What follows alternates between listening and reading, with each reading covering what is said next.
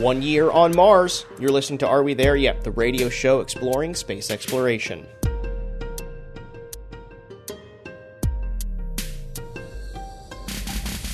Hi, I'm Brendan Byrne. NASA's Perseverance rover is celebrating one year on the Red Planet. The robot Explorer arrived last year after a seven month journey from Cape Canaveral in Florida. It's on the hunt for evidence of ancient life on Mars and is tasked with selecting and preparing samples of Martian rocks to send back to Earth. While it has spent a year on the red planet, its work is only just beginning.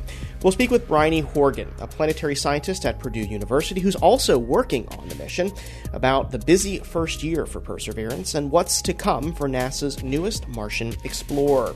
Then, SpaceX's Inspiration 4 mission sent four civilian astronauts into space. One of those astronauts is Chris Sembroski, and he won his seat through a raffle, or so we thought. Turns out his friend actually won the seat, but after learning he didn't meet certain physical requirements for the mission, he gave it up to Chris. We'll talk with both of them about Kyle's gift to Chris and how he followed along during his journey to space. That's ahead on Are We There Yet? here on WMFE, America's Space Station. It's been a busy year since a rocket powered crane delivered NASA's Perseverance rover to the surface of Mars. The rover landed in a spot called Jezero Crater, once thought to be an ancient lake. And that's important because Percy is searching for signs of life from Mars's past and scientists believe water is the key to uncovering that evidence.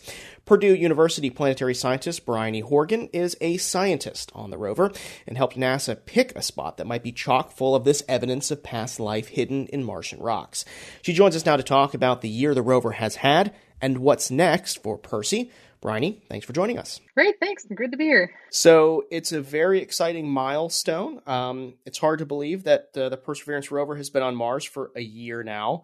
Um, looking back at this year, what are some of the personal highlights for you? What what have been the most exciting things that this little rover has accomplished? Well, you know, it's really amazing looking back at all we've done so far. You know, this rover is is an incredibly ambitious mission. NASA is asking us to drive more, drill more, and do more than any previous really space mission ever, but certainly more than any rover.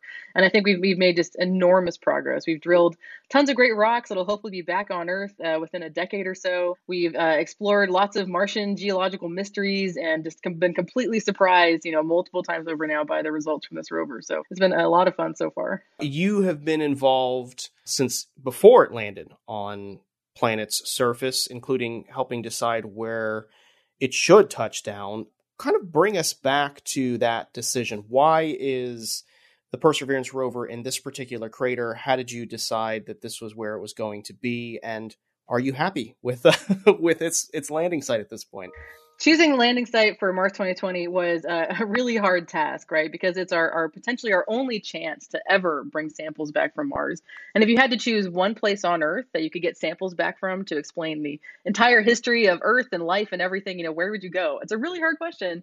So we had to ask that for Mars. But Jezero Crater is a, a fantastic site Jezero Crater uh, contains both evidence for an, an, ancient lake that we think was present billions of years ago.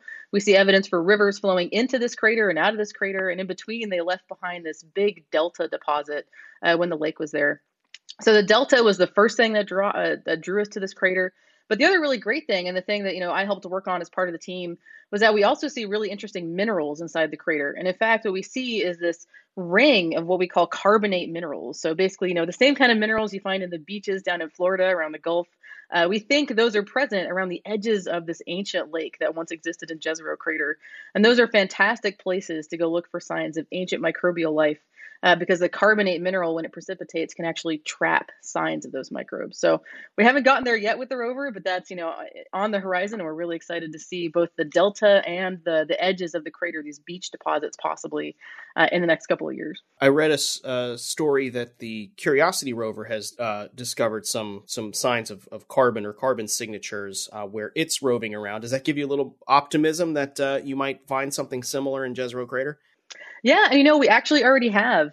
And which is great because you know the rocks we landed on down in the crater floor we think are mostly ancient lava flows. And that's not the place you would expect to go looking for signs of life, but even there we see signs of lots and lots of water interacting with the rocks and we even find signs of potential organic materials down in those rocks too. So and that's you know uh, not nearly the same kind of you know wonderful habitable environment we expect to find when we get to the delta or to again the edge of this ancient lake. And so I think just already we're seeing lots of great signs that Jezero Crater was a very habitable environment for ancient microbes. And can you give us a sense of scale? Like, how big is Jezero Crater? How how, how wide was this ancient lake? Yeah, yeah. So Jezero Jezero Crater, we think it's it's a pretty big crater. It's about you know 45 kilometers or about you know 20 miles or so across, and so that's a really big lake. That's a lot of water. It's a lot of uh, ancient environment for microbes to have once lived in.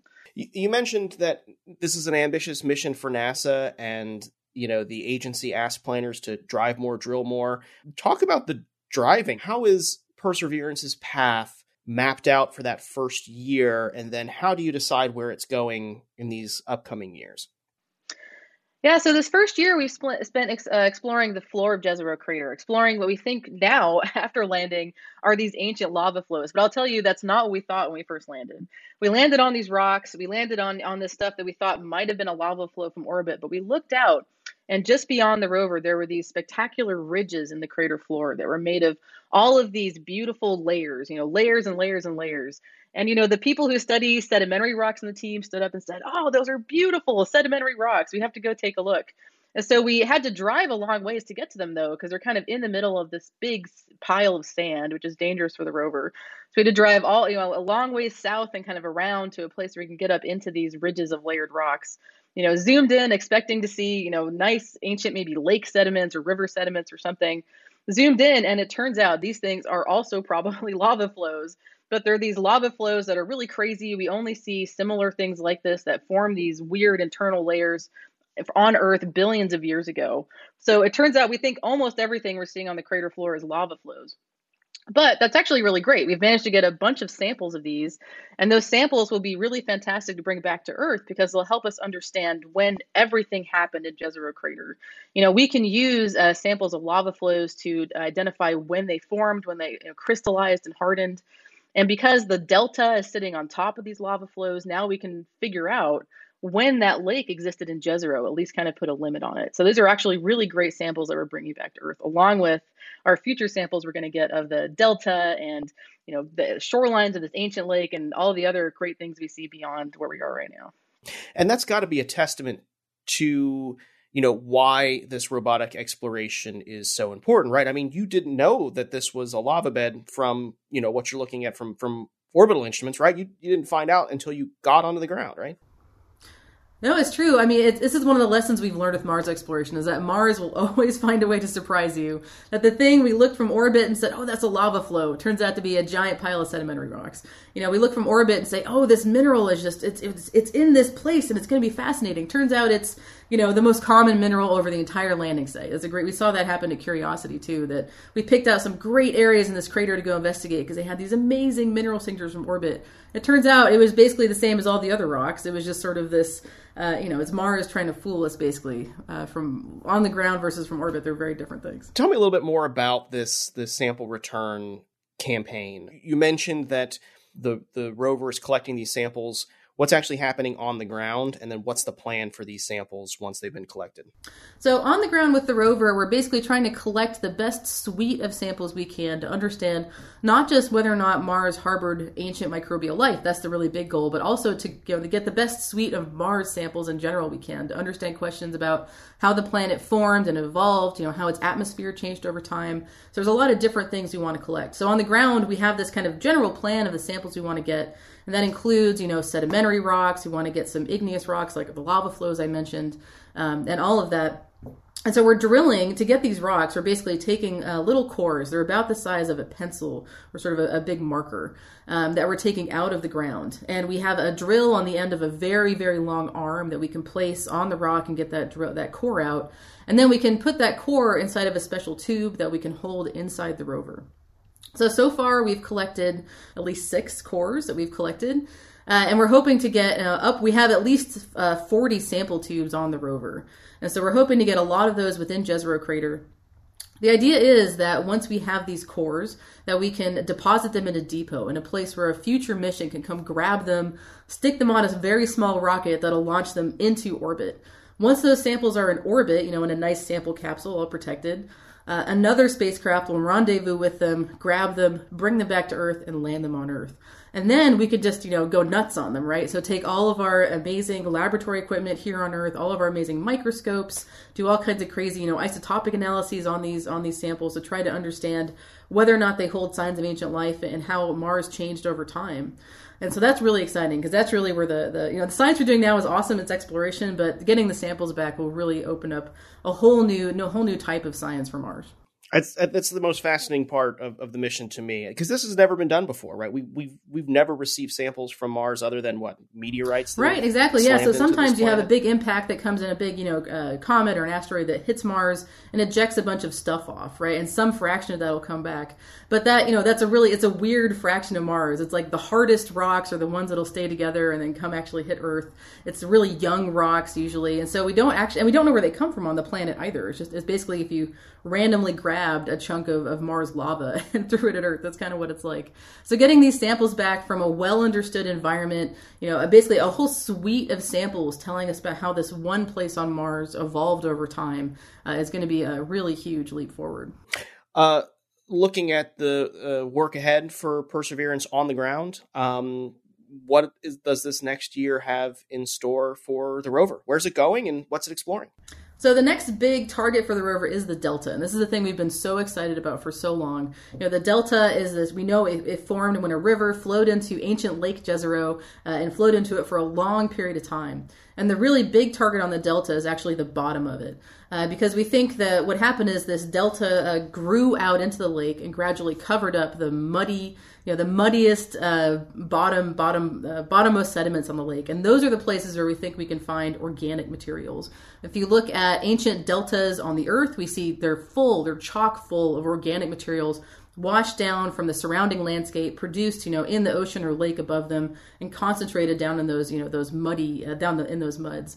And we think the base of the delta will contain those. So we think that's our best shot for finding signs of ancient Martian organics uh, concentrated in one place. And so, as soon as we finish investigating these ancient lavas on the crater floor, just in the next month or so here, we're going to make a beeline for the delta and get there as fast as we absolutely can. You know, literally turn on the auto drive, we call auto nav on the rover, let it drive as far as far as fast as it can every single day until we get to the delta.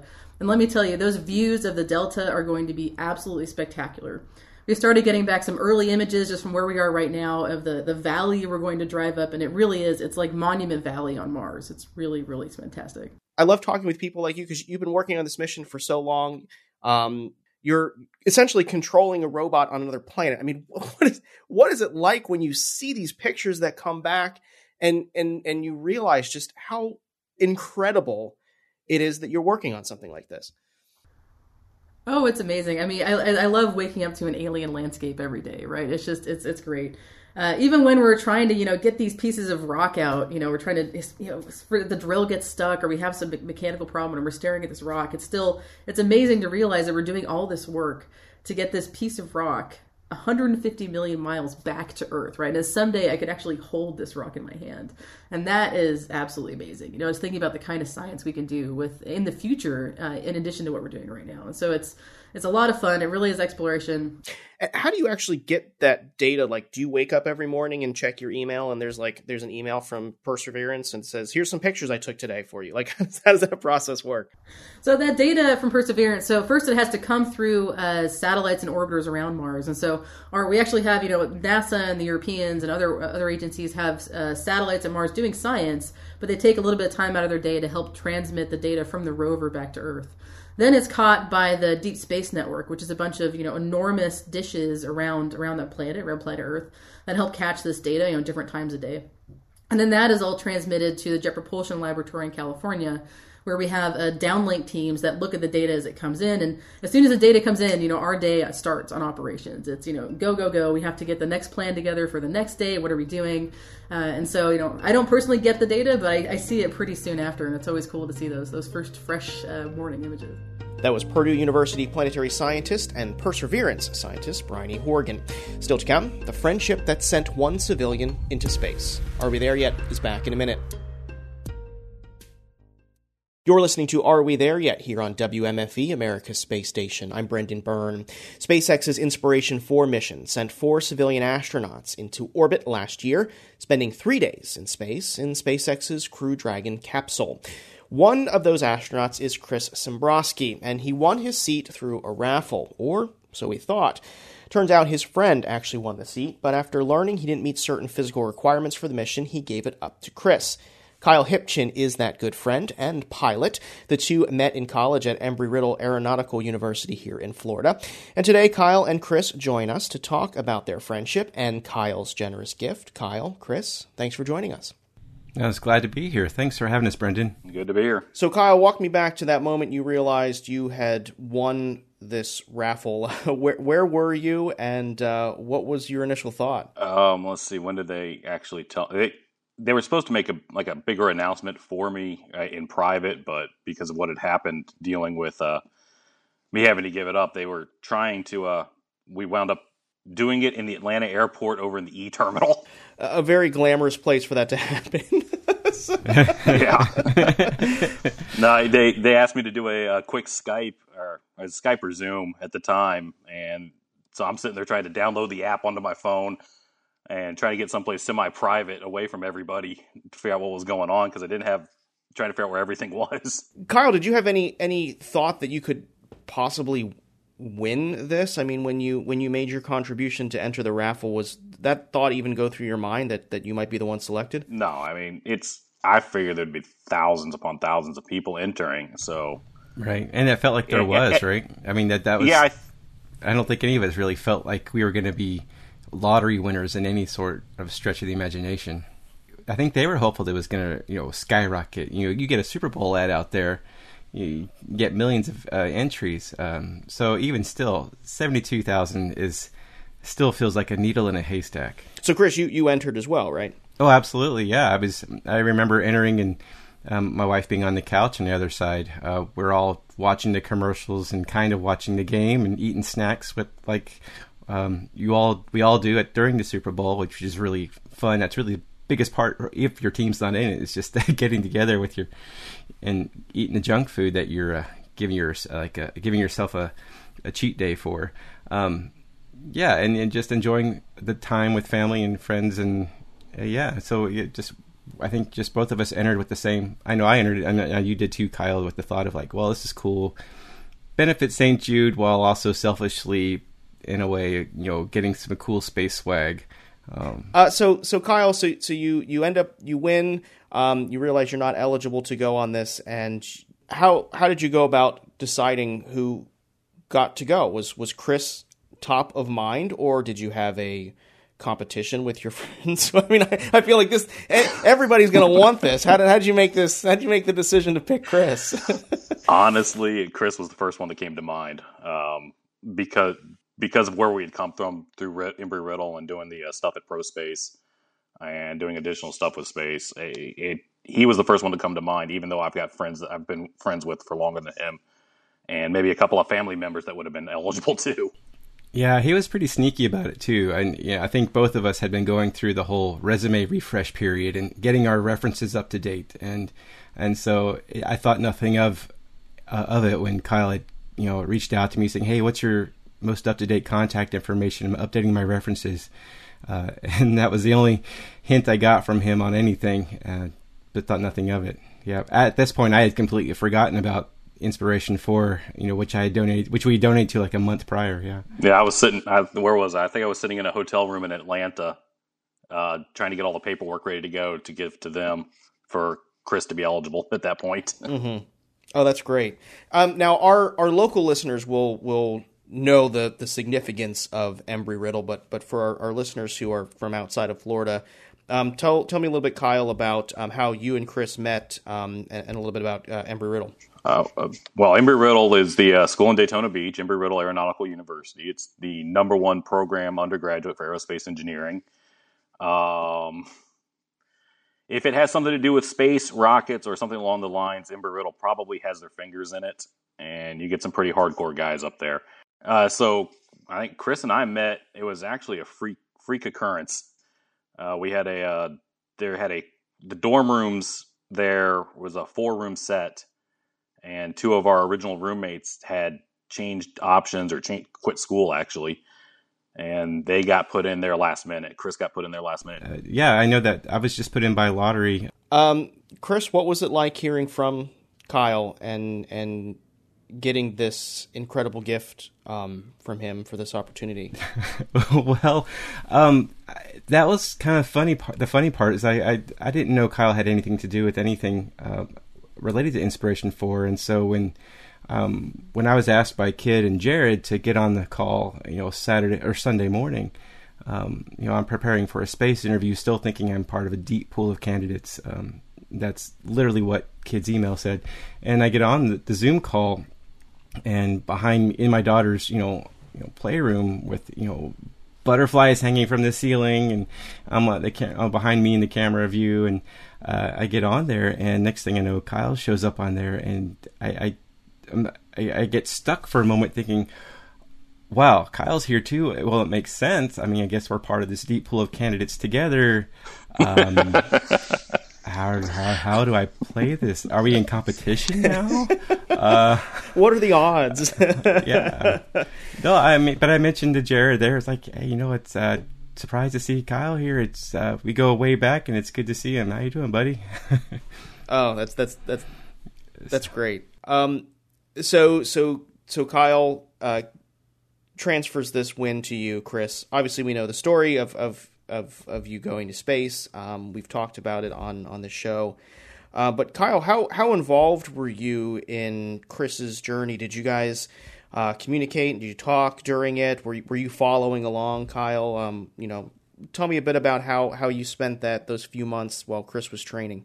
Um, we talked fairly regularly just to keep an eye on what was going on. Um, yeah, well, and throughout the whole thing, I mean, Kyle and I have talked about the space industry and rockets, you know, ever since we, you know, we shared that dorm room at Embry Riddle, um, and uh, and so it, with anything going on, you know, you know, I'm texting him or you know calling him for advice or asking him what is, what has he heard on on the various news outlets such as yours, Brendan. Um, but that's what's been going on at the Cape. Uh, what's going on and like, um, is this does this seem right or what's been happening? And uh, so it was Kyle, I'd always like would update uh, with whatever was going on, and uh, in terms of hey, uh, we're going down to UCLA for medical training at at SpaceX, um, and then whatever else was happening throughout the year. Um, yeah, that, that was, and it was of course Kyle was the first person who, who I made sure had the opportunity to, to make sure to give things to to me to fly up in space for him. Um, I just remember still feeling this overwhelming sense of like okay, now now that you know, Kyle, you've given this to me. How am I going to make it up to you? How am I going to pay it back? Right? I mean, it's it's it's such a heck of an act of generosity, um, but uh, it, it's it's it it feels like it comes with a catch of like, all right, now, all right, Kyle, you you won this thing and you've given it over generously. How do I pay that back and or forward uh, to kind of continue to feel like you know that I've earned this spot of some way, and it, it I don't know that you ever fully earn someone's generosity to like that. Um, but we can just ask him. Kyle, did he did, he did he did he fill that debt? Did he fulfill that debt to you? uh, there's no debt. That's the thing. Um, it, despite the way it looks, it's just it's the way it worked out, and I uh, for I'm just happy that he got to go and got to fly. I mean, at that point, I can live and sort of living vicariously through him, but it's not. It's it's one of those situations where you try to uh, feel happy for him, but you always have that little slight like, that slight feel in the background. So okay, this is what I could have done. Mm-hmm. Mm-hmm. I'm sure a lot of the things that that um, you guys have talked about were, were personal, maybe even some of the things that you brought to space. But I'm wondering, Chris, if, if there's anything that you could share um, that you brought to space um, in honor of Kyle's generosity or, or something special that you did uh, while you were uh, in orbit on the mission? Well, a big part of it was, uh, you know, like like Kyle mentioned, we did a lot of things together with lobbying with ProSpace to help companies like SpaceX be allowed to exist from the federal government level, and um, and so including, you know, things that that were important to Kyle, like his his his pilot wings. I mean, and his his uh, epaulets that he got from both you know, graduating flight school and his first and from being a pilot with with the airlines. Um, those went with me, and of course, family pictures and whatnot. Um, but not, but not just with Kyle, but with, for a couple other members that really were pretty significant in helping me and Kyle have the opportunity to experience what it was like to go to Washington D.C. to kind of share with Congress what our passion was for space and why it's important and why it's important we keep opening it up to more and more people and not just keep it as a NASA and government controlled space. Um, and, and so, including Kyle, along with some of the other people that have included us, really felt like the best way to, to honor that generosity that, that, that was pushed forward. And um, Kyle, where, where, where are you for uh, for the mission? Did you uh, come down here to Florida to to watch Chris leave the planet? Oh, we were. Oh yeah, we were over at the uh, the OBS with the rest of the family members and close friends and all that. Uh, probably the most amazing thing was that he was the one that he called me from the launch pad. Was it was it the launch pad or were you at the uh... at the 200 and uh, yeah 265 foot level with Oh, so yeah. you were you were sitting out on the launch arm itself well, when you called. Just about to walk across it. Yep, that that you go up the elevator and up the other set of stairs to get to that launch arm and that the phone's right there just before you walk down to the to that to, to the white room and uh, and that's I mean to, to to people who who follow human space exploration, that is a big deal. I mean, that is um, that is the place that that you know astronauts call their family to say you know one more goodbye before they leave Earth. I mean, that, that that's a that's a that's a big honor to get that call from Chris from there, isn't it, Kyle?